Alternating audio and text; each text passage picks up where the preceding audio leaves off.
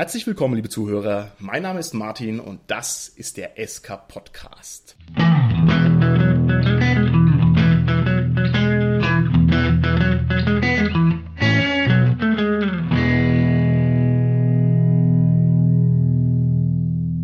Wir haben heute wieder eine ganz besondere Folge und zwar ist es der zweite Teil eines Interviews, des hochkarätiger nicht sein könnte. Das Interview mit Hartmar von Wieser, dem Übervater des deutschen Rollenspiels. Schön, dass er wieder da ist. Hallo Hartmar. Hallo Martin. Äh, den Übervater muss ich korrigieren. Der Übervater ist ganz bestimmt Ulrich Kiesow gewesen. Ich bin da allenfalls der erste Ziehsohn. ich denke also, der göttliche Funke, der ist in dir noch stark, ja. Also das, äh die, die, die, die, Göttlich, die Göttlichkeit kannst du mir gerne, die höre ich gerne, ja, ja, richtig. Aber nein, wir müssen, wir müssen die mythologische Hier äh, Hierarchie schon richtig darstellen. Okay, alles klar. Dann vielleicht für die Zuhörer, die dich nicht so gut kennen oder die das erste Interview noch nicht gehört haben. Der Hartmar ist jemand, der sozusagen im Alleingang mit Links hunderttausende Rollenspielprodukte verkauft hat. Abenteuer, Romane, Regionalspielhilfen, der also maßgeblich an der Gestaltung von Aventurien mit beteiligt war. Derjenige, der ganz prägnante Gestalten gesetzt hat. Jemand, über den die deutsche Rollenspielszene sehr gut Bescheid weiß und der also ein absoluter, ja, ein absoluter Star ist. Und deswegen bin ich ganz besonders stolz, dass du heute hier bei uns bist. Ich stelle dir direkt eine Frage vorneweg. Sollte mir morgen ein kräftiger Sohn geboren werden und ich möchte dem einen Namen geben und ich würde ihm den Namen geben wollen Reitri, ja, wie würde ich denn dann den zweiten Namen aussprechen, den ich ihm ebenfalls gerne geben würde? Falsch. Wir sprechen ihm alle falsch aus. Das ist ursprünglich aus der keltischen Mythologie, genau gesagt aus der irischen und die korrekte Aussprache für den Namen wäre wahrscheinlich Rory Connor. Nein. Nein, lieber Hartmann, das kannst du mir nicht sagen. Also auch hier vielleicht für die Nicht-DSAler, es gibt einen legendären Charakter, der wird so geschrieben, Raidri Conchobair. Und wir hatten uns also heftig in den Haaren als junge Rollenspieler, ob der Raidri Concho Bair heißt oder Raidri Concho Bär. Und du sagst mir jetzt, wir waren völlig daneben gelegen. Die offizielle interne Sprachregelung bei uns in der Redaktion ist Raidri Concho Bär, wobei es eigentlich bei allen dieser Fragen immer auch in der Redaktion Abweichler gegeben hat. Ja, also zum Beispiel auch die Unterscheidung zwischen Raya und Raja so entstanden. uh, Ulrich Kiesow hat Raya gesagt, seine Frau Ina Kramer hat Raja gesagt. Daraufhin habe ich einfach damals eingeführt, dass die Tulamiden eben Rajas sagen und die Einwanderer sagen Raya zu mir. Hervorragend. Ich muss die Gelegenheit nutzen und muss hier gleich Fragen stellen, die mir sozusagen mein Leben lang schon auf der Seele liegen. Wie spreche ich denn die Göttin des Ackerbaus korrekt aus? Du meinst jetzt Pereine? Aha, Pereine, ja. ja. Pereine ist die übliche Variante. Es gibt eine Gruppe, die gerne es französisch versucht mit Perrin. Hm, auch das habe ich irgendwo untergebracht als örtlicher Dialekt. Wir haben einfach damals übersehen, als wir diese Dinge publiziert haben, dass wir in einem schriftlichen Medium publizieren, es aber gesprochen wird. Hast du als Autor ja das Problem nicht. Du schreibst es in Worten und die Leute lesen es dann in diesen Worten. Aber im Rollenspiel wird der Text eben anschließend gesprochen und dabei entstehen häufig Missverständnisse. Okay, alles klar. Lieber Hartmar, deine Texte und deine Abenteuer waren für viele Menschen ein rollenspielerisches Erweckungserlebnis. Ich würde gerne von dir wissen, was war denn dein rollenspielerischer Zündfunke? Mein rollenspielerischer Zündfunke. Das ist natürlich lange vor dem kommerziellen Rollenspiel passiert. Bei mir gibt's eigentlich keinen Übergang zwischen dem kindlichen Rollenspiel und dem beruflich es zu betreiben. Ich war der älteste Bruder mit kleinen Geschwistern, um die ich mich kümmern musste. Die ganze Straße war voll mit Bauer- und, und Arbeiterkindern, die eigentlich sehr schnell über uns hergefallen sind, weil wir Hochdeutsch gesprochen haben. Wenn, und die einzige Möglichkeit, das Massaker vor allem an meinen jüngeren Geschwistern zu verhindern, war, dass ich Spiele mir ausgedacht habe. Und dabei bin ich sehr schnell auf die Idee gekommen, dass ich Rollen verteilen muss. Also du bist sozusagen Rollenspieler aus der puren Not heraus geworden. Ja, ich erzähle das jetzt sehr lustig, aber dahinter ist eine gar nicht sehr lustige Geschichte, richtig. Ich spiele um mein Leben und wie die meisten Leute, hinter denen so etwas her ist, muss ich einfach gut sein sozusagen dabei. Mit 13 zum Beispiel habe ich einfach mit meinen Geschwistern auf ein, zwei Schreibtische zusammengeschoben. Da haben wir einen ganzen Sommer lang haben wir mit Playmobil-Figuren mit 60 einen Start gespielt. Jeder von uns hatte 20 Figuren, die er gespielt hat. Und da habe ich damals schon festgestellt, die brauchen Namen und die brauchen Attribute. Also heute würde man das eher so wie Aspekte nennen, wie das bei Fate zum Beispiel heißt. Mhm. Und so haben wir die dann gespielt. Und da gab es sogar ein vereinfachtes Regelsystem, das könnte man sagen, die hatten hatten sozusagen ein bisschen sowas wie einen Mana-Wert oder einen Hierarchiewert. Und wenn zwei aneinander geraten sind, dann hat er entschieden, wer von den beiden sozusagen in der Beliebtheitsskala weiter oben steht. Dementsprechend ist Geschichte jeweils ausgegangen zwischen den beiden. Okay, sehr großartig. Jetzt muss ich von der Genese her fragen, also dieses kindhafte Rollenspiel kenne ich auch, das kennt wohl jeder, das ist ja auch eine tolle Sache. Und dann hast du ja offensichtlich irgendwann mal den Kontakt zu DSA hergestellt. Gab es denn dazwischen noch Rollenspiele, die du gespielt hast? Also keine Ahnung, andere Systeme oder irgendwas, was sozusagen vor dem schwarzen Auge noch in der Welt vorhanden war. Als ich in Salzburg in den Spieleladen gegangen bin und das GSA dort gesehen habe, das ist übrigens gar nicht so früh gewesen. Ich nehme an, dass Österreich da doch ein bisschen verlangsamter beliefert wurde. Ich bin ziemlich sicher, dass viele DSA-Fans da schon ein halbes Jahr gespielt haben, als ich es gesehen habe. Ich habe es angeschaut und sofort festgestellt, wow, das sind ja formulierte Regeln und eigentlich wollen die ja ziemlich genau das machen, was ich schon die ganze Zeit mache. Was für eine witzige Idee, das mit Würfeln zu machen und da Werte aufzuschreiben. Ich probiere das mal aus habe mich ein bisschen damit beschäftigt, habe am Anfang die Regeln alle missverstanden, weil ich hatte keine Zeit, ich habe die Box nicht gekauft, sondern nur mit nach Hause genommen und musste mich halt erinnern, was ich da so schnell gelesen habe.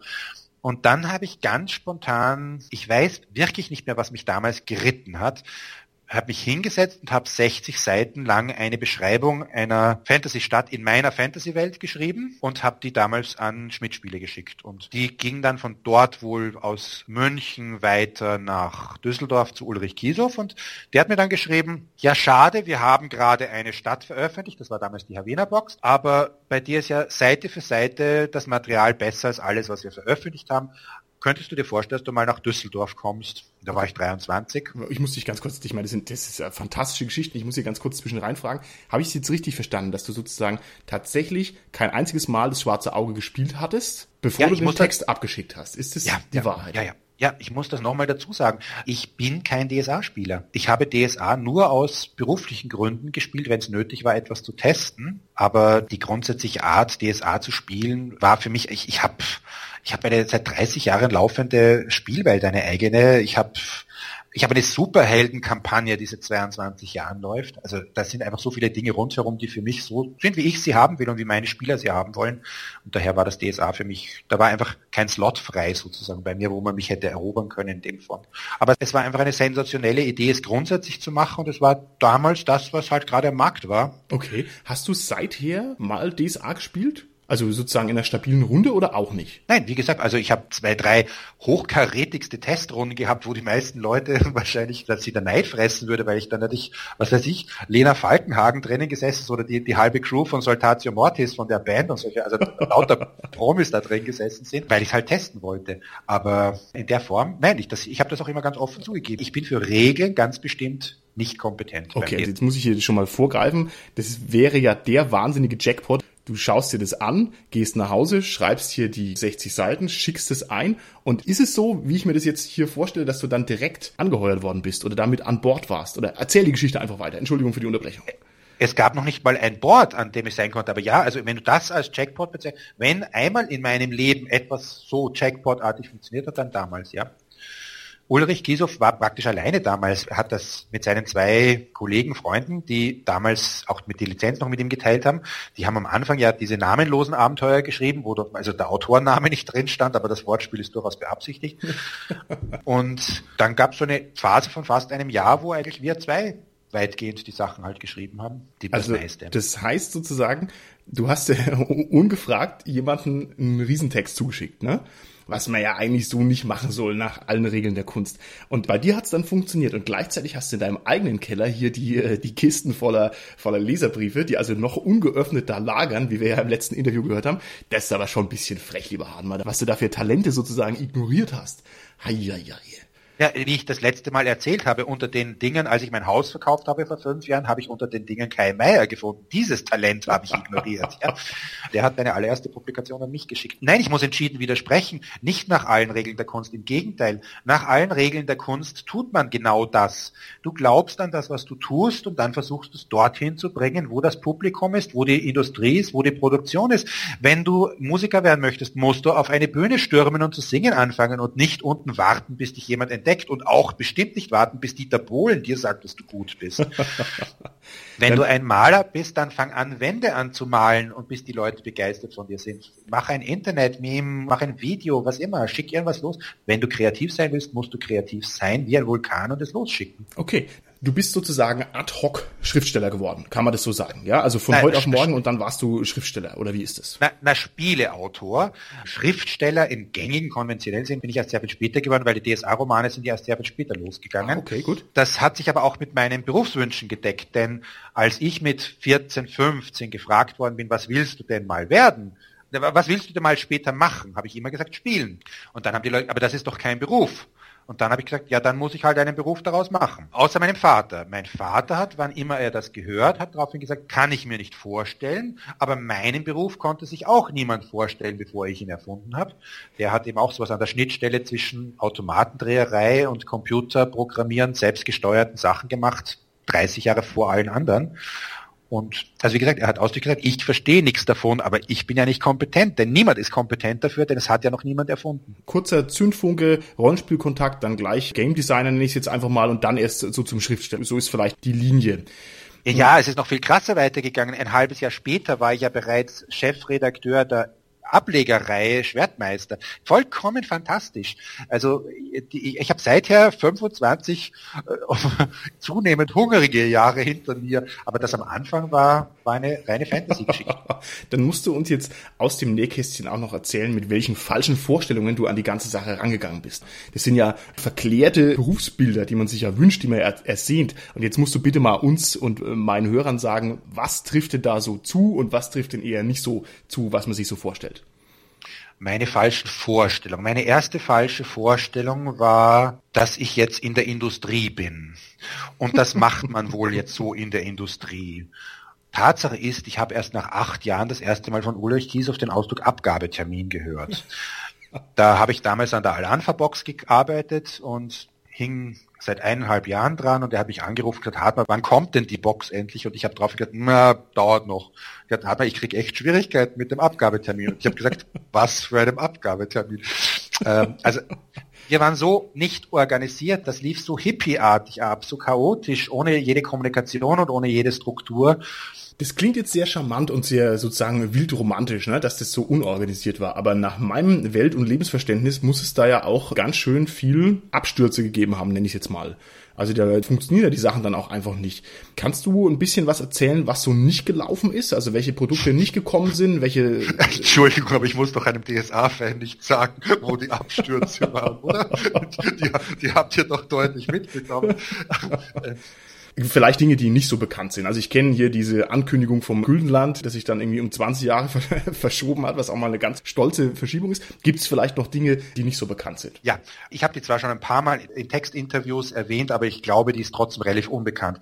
Ich glaube, die Geschichte, die am allerbesten illustriert, was damals passiert ist, war, wie die Idee für Schwertmeister entstanden ist. Schmidt-Spiele hat sich erkundigt, aha, dieses DSA, das wir da machen, scheint ja irgendwie so eine Variante von diesem D&D zu sein. Und jetzt haben wir gehört, in Amerika gibt es neben diesem D&D ja noch ein Advanced D&D, AD&D, und das verkauft sich drei bis sechsmal so gut. Also bekam Ulrich Kiesow die Anweisung, machen Sie ein Advanced DSA. Dann hat Uli daraufhin angefangen, an einem Regelsystem zu arbeiten, bei dem es um Attacke, Parade, das sehr viel intensiver Richtung Fechtkampf gegangen ist. Der war ja eigentlich ein Mantel- und Degen-Fan, mhm. zwischen Dumas und Dostoevsky.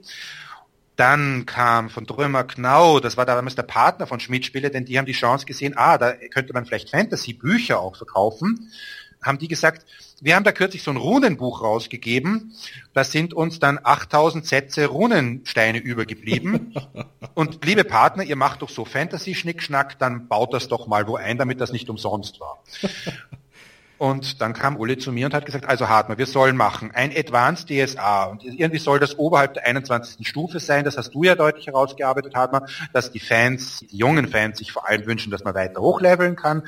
Und ich würde gerne dieses Schwertkampfsystem haben und außerdem sollst du diese Runensteine. Das müssten wir jetzt alles einbauen. Okay, Wahnsinn. Und dann ist daraus die Schwertmeisterbox entstanden sozusagen. Ja, dieses unglaublich planvolle, strukturierte, perfekt organisierte.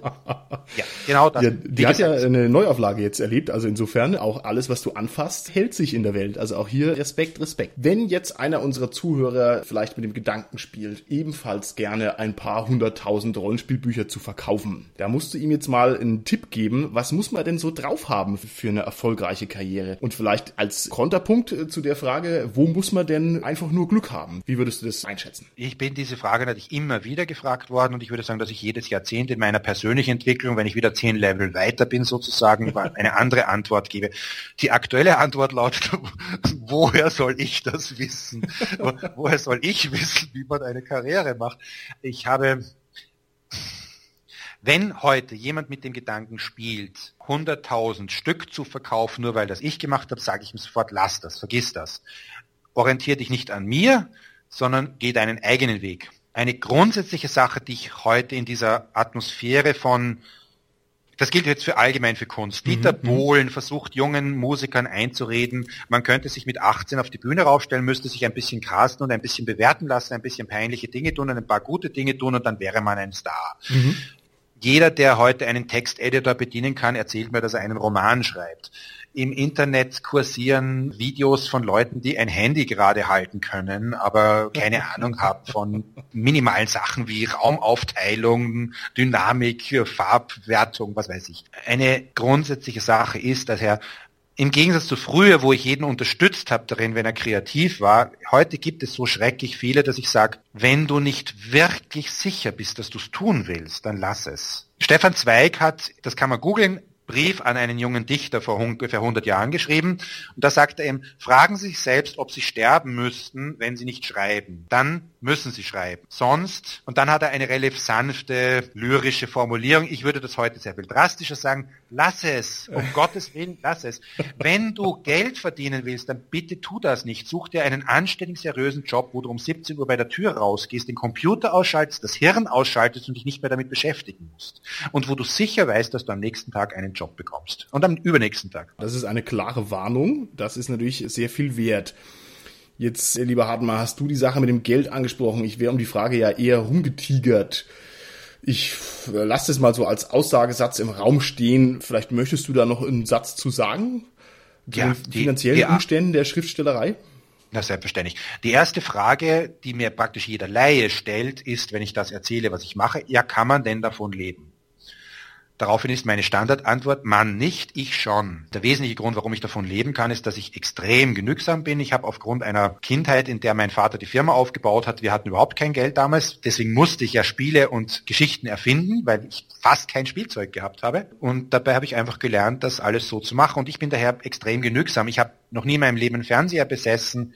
Ich besitze im Gegensatz auch zu all meinen Freunden nicht diese klassische Wand voll Büchern oder Spiele. Ich habe 100 Bücher und davon haben 80 davon Freunde oder Verwandte von mir geschrieben und sie mir geschenkt. Und ich konsumiere nicht. Ich brauche ganz, ganz wenig Geld und daher kann ich gut damit zurechtkommen. Aber da muss ich schon noch mal eine Frage hinterher schieben. Deine Verkaufszahlen sind unglaublich hoch. Soll das heißen, soll das heißen, der, naja gut. Okay, deine Verkaufszahlen waren unglaublich hoch. Soll das heißen, da hat dich jemand nicht angemessen beteiligt an diesen Rekordeinnahmen, die dir auf jeden Fall generiert haben müssen auf die eine oder andere Weise? Es ist sehr beliebt, auf die bösen Konzerne zu schimpfen und auf die bösen Kapitalisten. Ich sehe das nicht so. Ich habe, natürlich ist das Problem, wenn du fürs schwarze Auge schreibst, dass du noch etwas weniger bekommst als andere Autoren, weil du immer die Lizenzgebühren an die DSA-Erfinder beziehungsweise inzwischen an die Erben von denen geben musst. Aber dafür darfst du ja in ein funktionierendes Franchise einsteigen. In das einzige in Deutschland funktionierende Fantasy Multimedia-Franchise, das muss man mal dazu sagen. Kein seriöser, anständiger Arbeitgeber hätte einem 23-jährigen Hardmer einfach mal schnell diesen Job gegeben in seriösen mhm. Strukturen. Für diese offene, lockere Herangehensweise war ich immer dankbar und ich habe immer akzeptiert, dass der Preis dafür ist, dass ich halt nicht so bezahlt werde, wie das vielleicht woanders möglich wäre. Ich habe das große Glück gehabt, dass es damals eben am Anfang ein Bestseller war. Ich habe das Geld damals wirklich gebunkert und gespart und langsam geht's mir aus, aber ich, ich, lebe, ich, ich lebe bis heute davon. Ich werde meine Hardmar-Sammlung mal noch ein wenig aufstocken und dann klingelt bei dir vielleicht wieder ein bisschen nein, äh, nein, das, ist ein, das ist ein Missverständnis. Ich kriege nichts mehr davon. Ich kriege oh, schon, nein, Hardmar. Schon seit, schon seit 15 all diesen Verträgen steht drin, dass ich nichts mehr bekomme. Ach je, ach je, ach je. Also gut, also gut, also gut. Dann müssen wir schnell ein bisschen mehr über die operative Herangehensweise reden. Du musst jetzt einen Text schreiben und beziehungsweise dann besser ist es, wir sprechen sozusagen mit dem Rückblick auf die Vergangenheit. Wenn du jetzt einen DSA-Text geschrieben hast, wie gehst du daran? Wie muss ich mir das so richtig vorstellen? Hast du da große Vorarbeiten? Hast du einen Skizzenblock? Guckst du lange aus dem Fenster? Machst du ausgedehnte Spaziergänge? Trinkst du eine Flasche Bier oder keine Ahnung? Wie fängst du an, wenn du ein monumentales Werk ausballern musst? Die allererste Frage ist schlicht und einfach immer wieder, was will mein Gegenüber? Ich bin ein Bazarerzähler. Ich sitze irgendwo in, in den Kalifaten, in den Sultanaten von Tausend und einer Nacht am Bazar und erzähle eine Geschichte. Ich muss die Geschichte so erzählen, dass sie mein meinem Gegenüber gefällt. Das ist meine grundsätzliche Herangehensweise. Ich bin ein absolut selbstbewusster und egozentrischer Mensch, aber in dem Bereich muss ich mich danach orientieren, was mein Gegenüber will. Und daher ist die erste Frage, was braucht der Markt, was braucht die Zielgruppe, was wollen die Fans haben, was wünschen sie sich, was wissen sie gar nicht selber, was sie gerne hätten, was kann ich ihnen anbieten, was wäre sinnvoll.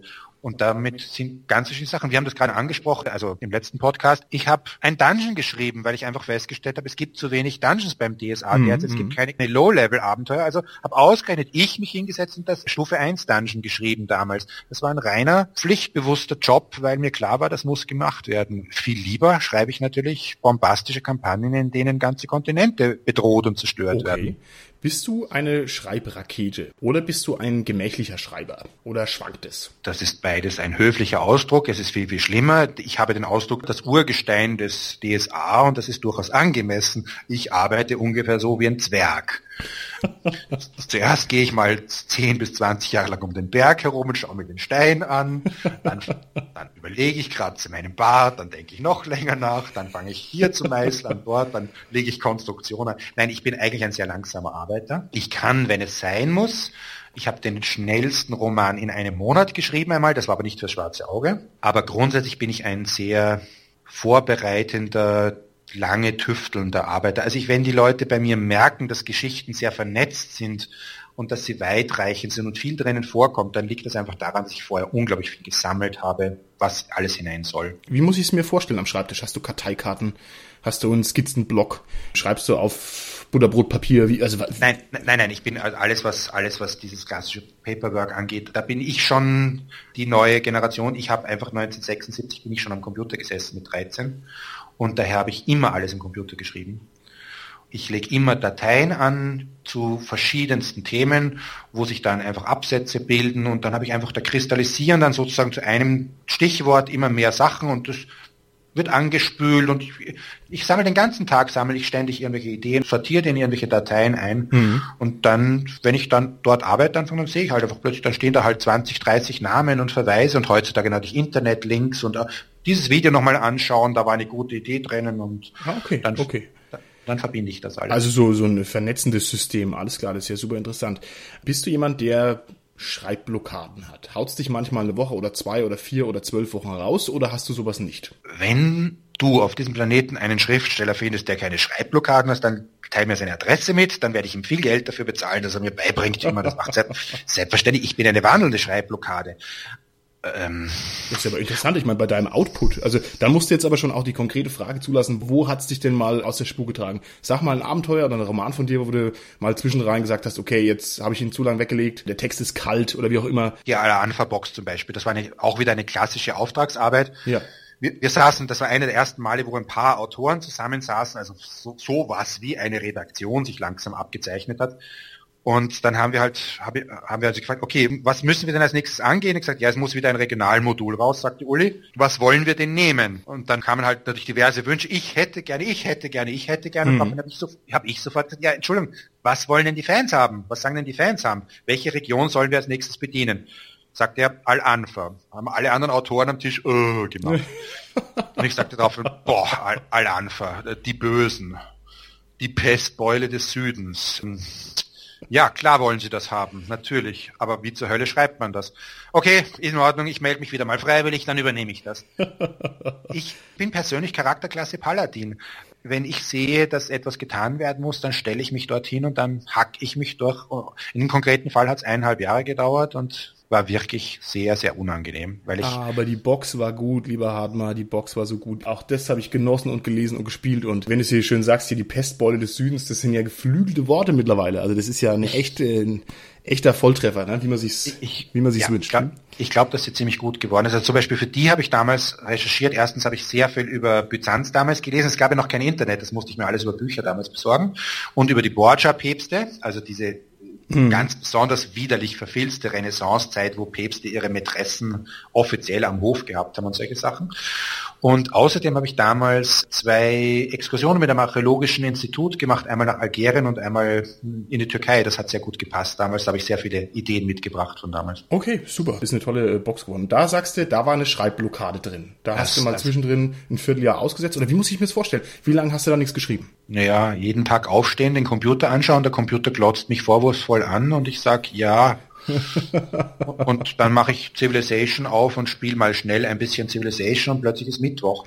Und du ahnst nicht, wie ich das nachfühlen kann, diese Civilization-Geschichte. Das freut mich sehr. sehr interessant. Eine andere Frage, hoffentlich kannst du diese aus dem Ärmel beantworten, denn die ist nämlich ganz schön knackig. Du hast viele Texte geschrieben. Welcher dieser Texte ist dein wichtigster Text? Welchen hältst du für deinen wichtigsten? Für meinen wichtigsten Text? Ja. Der wichtigste der wichtigste für wen? Das wichtigste werde ich immer beantworten mit, das beurteilt der Spieler. Mhm, okay. Was haben die Spieler am wichtigsten gefunden? Das ist ganz bestimmt die Borberat-Kampagne, die sieben gezeichnet. Ja, natürlich, ja, auf jeden Fall. Das hat Aventurien umgekrempelt. Das hat doch sehr entscheidende Formen gehabt. Und ich glaube bis heute, ich glaube, dass die meisten DSA-Spieler diese Kampagne als den krönenden Abschluss sehen, so wie sie geplant war. Nachdem sie lange gespielt haben, also ich lese bis heute immer wieder, jetzt fangen wir dann demnächst die Kampagne an. Äh, äh, mal tatsächlich, jetzt mal wirklich, also ich kenne ganz, ganz viele Leute, die wirklich Vorbereitkampagne spielen oder da irgendwie mit dabei sind, also von wegen, das ist ad acta.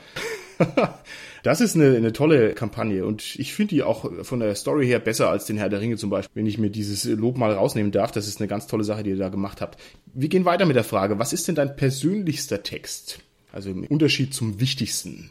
Mein persönlichster Text ist der erste beide Reidre-Romane, weil der Schwertkönig, weil praktisch die gesamte Kindheit von Reidre, diese merkwürdige Mischung aus adeliger Erbe, der aber verarmt, der Vater, die Eltern sind und mit den Geschwistern und so weiter, das hat sehr viel mit mir zu tun. Da habe ich einfach versucht, ich musste, ich musste ja für eine fremde Figur plötzlich einen gesamten Hintergrund generieren und da habe ich einfach dorthin gegriffen, wo ich einfach was gefunden habe. Wenn ich mich weit aus dem Fenster lehne, du bist nicht Reidri Conjubert, oder? Nein, also das ist nicht nicht korrekt. Nein, nein, nein, nein, im Gegenteil, ausdrücklich nicht. Reidri Conjubert ist nicht im Gegensatz zu vielen Gerüchten auch nie eine Spielfigur von mir gewesen. Das ich habe das immer für sehr unprofessionell gehalten, seinen eigenen Charakter in der Spielwelt zu verewigen. Reidri Conjubert wird in einem Abenteuer, die Verschwörung von Gareth, einfach als Nebensatz erwähnt, den mächtigsten Krieger Aventurens habt ihr schon getroffen, Patrick Honchobert. Mhm. Und ich habe damals darauf gesagt, das geht nicht. Man kann den Spieler nicht einen Superlativ hinwerfen, ohne dem Spielleiter Material zu geben, wer das eigentlich ist. Und dann habe ich ganz klar konzipieren angefangen. Ich baue jetzt den größten Krieger auf, damit alle Kriegerspieler ein Vorbild haben oder auch einen Gegner. Das ist völlig egal, ob sie, er ist ja absichtlich durchaus sehr provokativ angelegt. Man kann ihn ja auch durchaus hassen, beneiden, mm -hmm. her herausfordern, was immer, oder man bewundert ihn. Und für mich war immer auch vollkommen klar, natürlich bringe ich ihn am Ende um, denn es ist ja nicht die Aufgabe des Autors, den Superhelden hinzustellen, sondern meine Aufgabe ist es ja, den Platz für den Spieler zu machen, aber den markiere ich vorher mit dem toten Reidri Consobert. Also das fand ich eine ganz tolle Wolte und einen ganz schönen, super lang angedeuteten Plot. Mit dem Reitri muss ich sagen, das hat mir sehr gut gefallen. Dass der dann sozusagen Rondras finde, ist also ganz toll, hat mal ganz toll. Ge gemein, oder? So ein Selbstdarsteller, ja. so, so wichtig und er hält sich für so gut und dann stellt sich am Ende raus, die beste Finte ist eine, die glaubt, sie wäre der beste Angriff, den es gibt. Was hältst du für deinen strahlkräftigsten Text? Und du kannst natürlich jetzt nicht wieder sagen, die Borberat-Kampagne, das geht nicht. Also welcher Text, unabhängig von Borberat, glaubst du, hatte den meisten Impact? Welcher Text war am wichtigsten? Welcher hat die meisten Leute entweder aufgeregt oder erfreut oder was gibt's da? Strahlkräftig. Also spontan fallen mir zwei Dinge ein. Das eine ist sicher, dass das Donnersturmrennen extrem innovativ war, weil ich einfach zu einem Zeitpunkt, wo praktisch nur Dungeons geschrieben worden sind, das erste Mal ein Überlandabenteuer gemacht habe, mit auch noch freier Streckenwahl. Aus der heutigen Perspektive ist das nichts Aufregendes mehr, aber wir haben ja alle inzwischen 20 Jahre dazugelernt. Damals war das, glaube ich, das hat sehr viele Leute inspiriert, to get out of the dungeon und plötzlich tatsächlich freie Weltabenteuer zu schreiben. Das zweite ist strahlkräftig in dem Sinn, dass man gar nicht weiß, wo es herkommt. Ich habe weitgehend die gesamte Mythologie von Aventurien produziert. Als ich mm, angefangen habe, okay. gab es von Ulrich Kiesow 3000 Jahre Geschichte zurück, aber das war alles historisch. Das war notwendig, damit du gute Intrigenplots spielen konntest, damit du ein bisschen Hintergrund hast. Aber es gab keine Mythologie in dem Sinn. Und ich habe mich damals eben hingesetzt und habe die Idee dieser zwölf Zeitalter und dass es eben ganz viel, viel ältere Geschichten schon gibt und Rassen, die schon untergegangen sind und dass die Götter untereinander Beziehungen hatten und all diese Dinge. Und das ist eigentlich so eingeflochten in alle diese Publikationen aus der Zeit damals. Also das ist das ein Bereich, auf den ich eigentlich stolz bin. Ich werde eben meistens für Dinge gelobt, wo ich der Meinung bin, dass das gar nicht so aufregend ist. Aber das halte ich wirklich eine Leistung, dass die Leute das für selbstverständlich halten, dass das Aventurien das hat, dass keiner eben bemerkt hat, dass das von mir systematisch geplant und ausgebaut worden ist. Ich finde, da kann ich dir nur zustimmen, denn diese Vernetzung und Verzahnung der einzelnen Elemente, das merkt man schon. Also das war damals die Zeit und man hat schon gemerkt, da sind überall Körnchen drin und es ergibt dann nämlich ein wunderschönes großes Ganzes, wie aus einem Guss. Ne? Das ist auf alle Fälle eine tolle Geschichte. Wo nimmst du deine Inspiration her? Die lächerlichste Frage an jeden Schriftsteller. Ich frage sie dich einfach trotzdem. Wo nimmst du deine Inspiration her? Was inspiriert dich? Was gibt dir Eingebungen? Nein, die Frage ist natürlich nicht lächerlich, schon die simple Tatsache, das ist, das ist nämlich die zweite Frage, die mir jeder Leide stellt, wo hast du die Ideen her?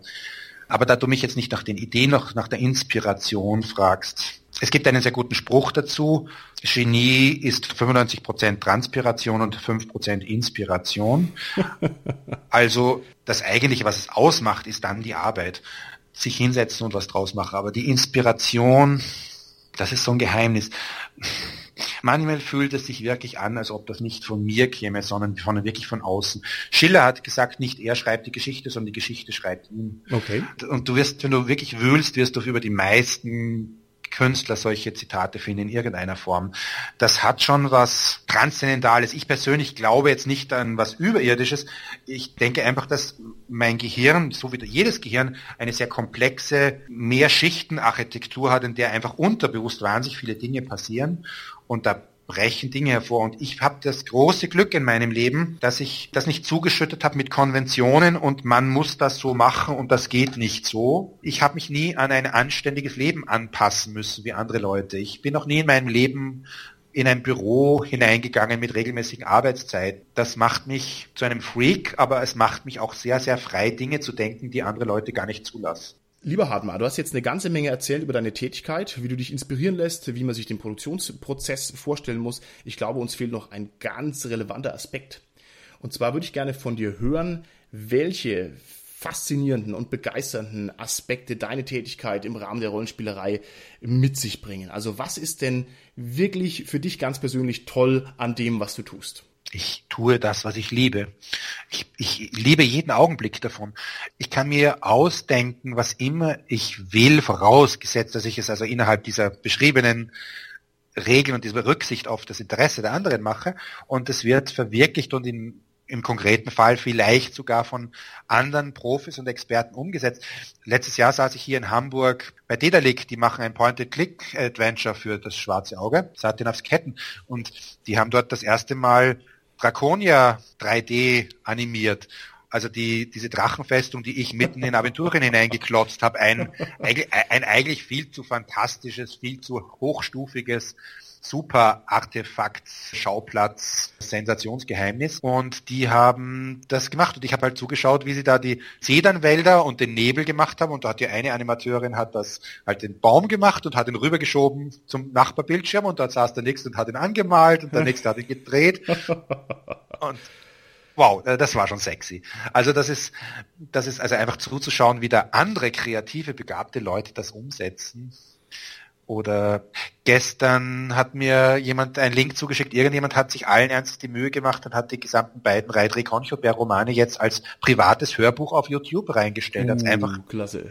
Vorgelesen. Ich meine, bitte, was, was für ein sensationelles Leben. Ich produziere Dinge und andere Menschen finden das so wichtig und es macht sie so glücklich, dass sie ihrerseits solche Dinge freisetzt. Ich glaube, dass du sogar einen Großteil der großen Welle, die deine Sachen schlagen, überhaupt nicht mitbekommst, weil was sozusagen in den Spielrunden zu Hause abläuft, das ist ja mehr oder weniger geheim, ne?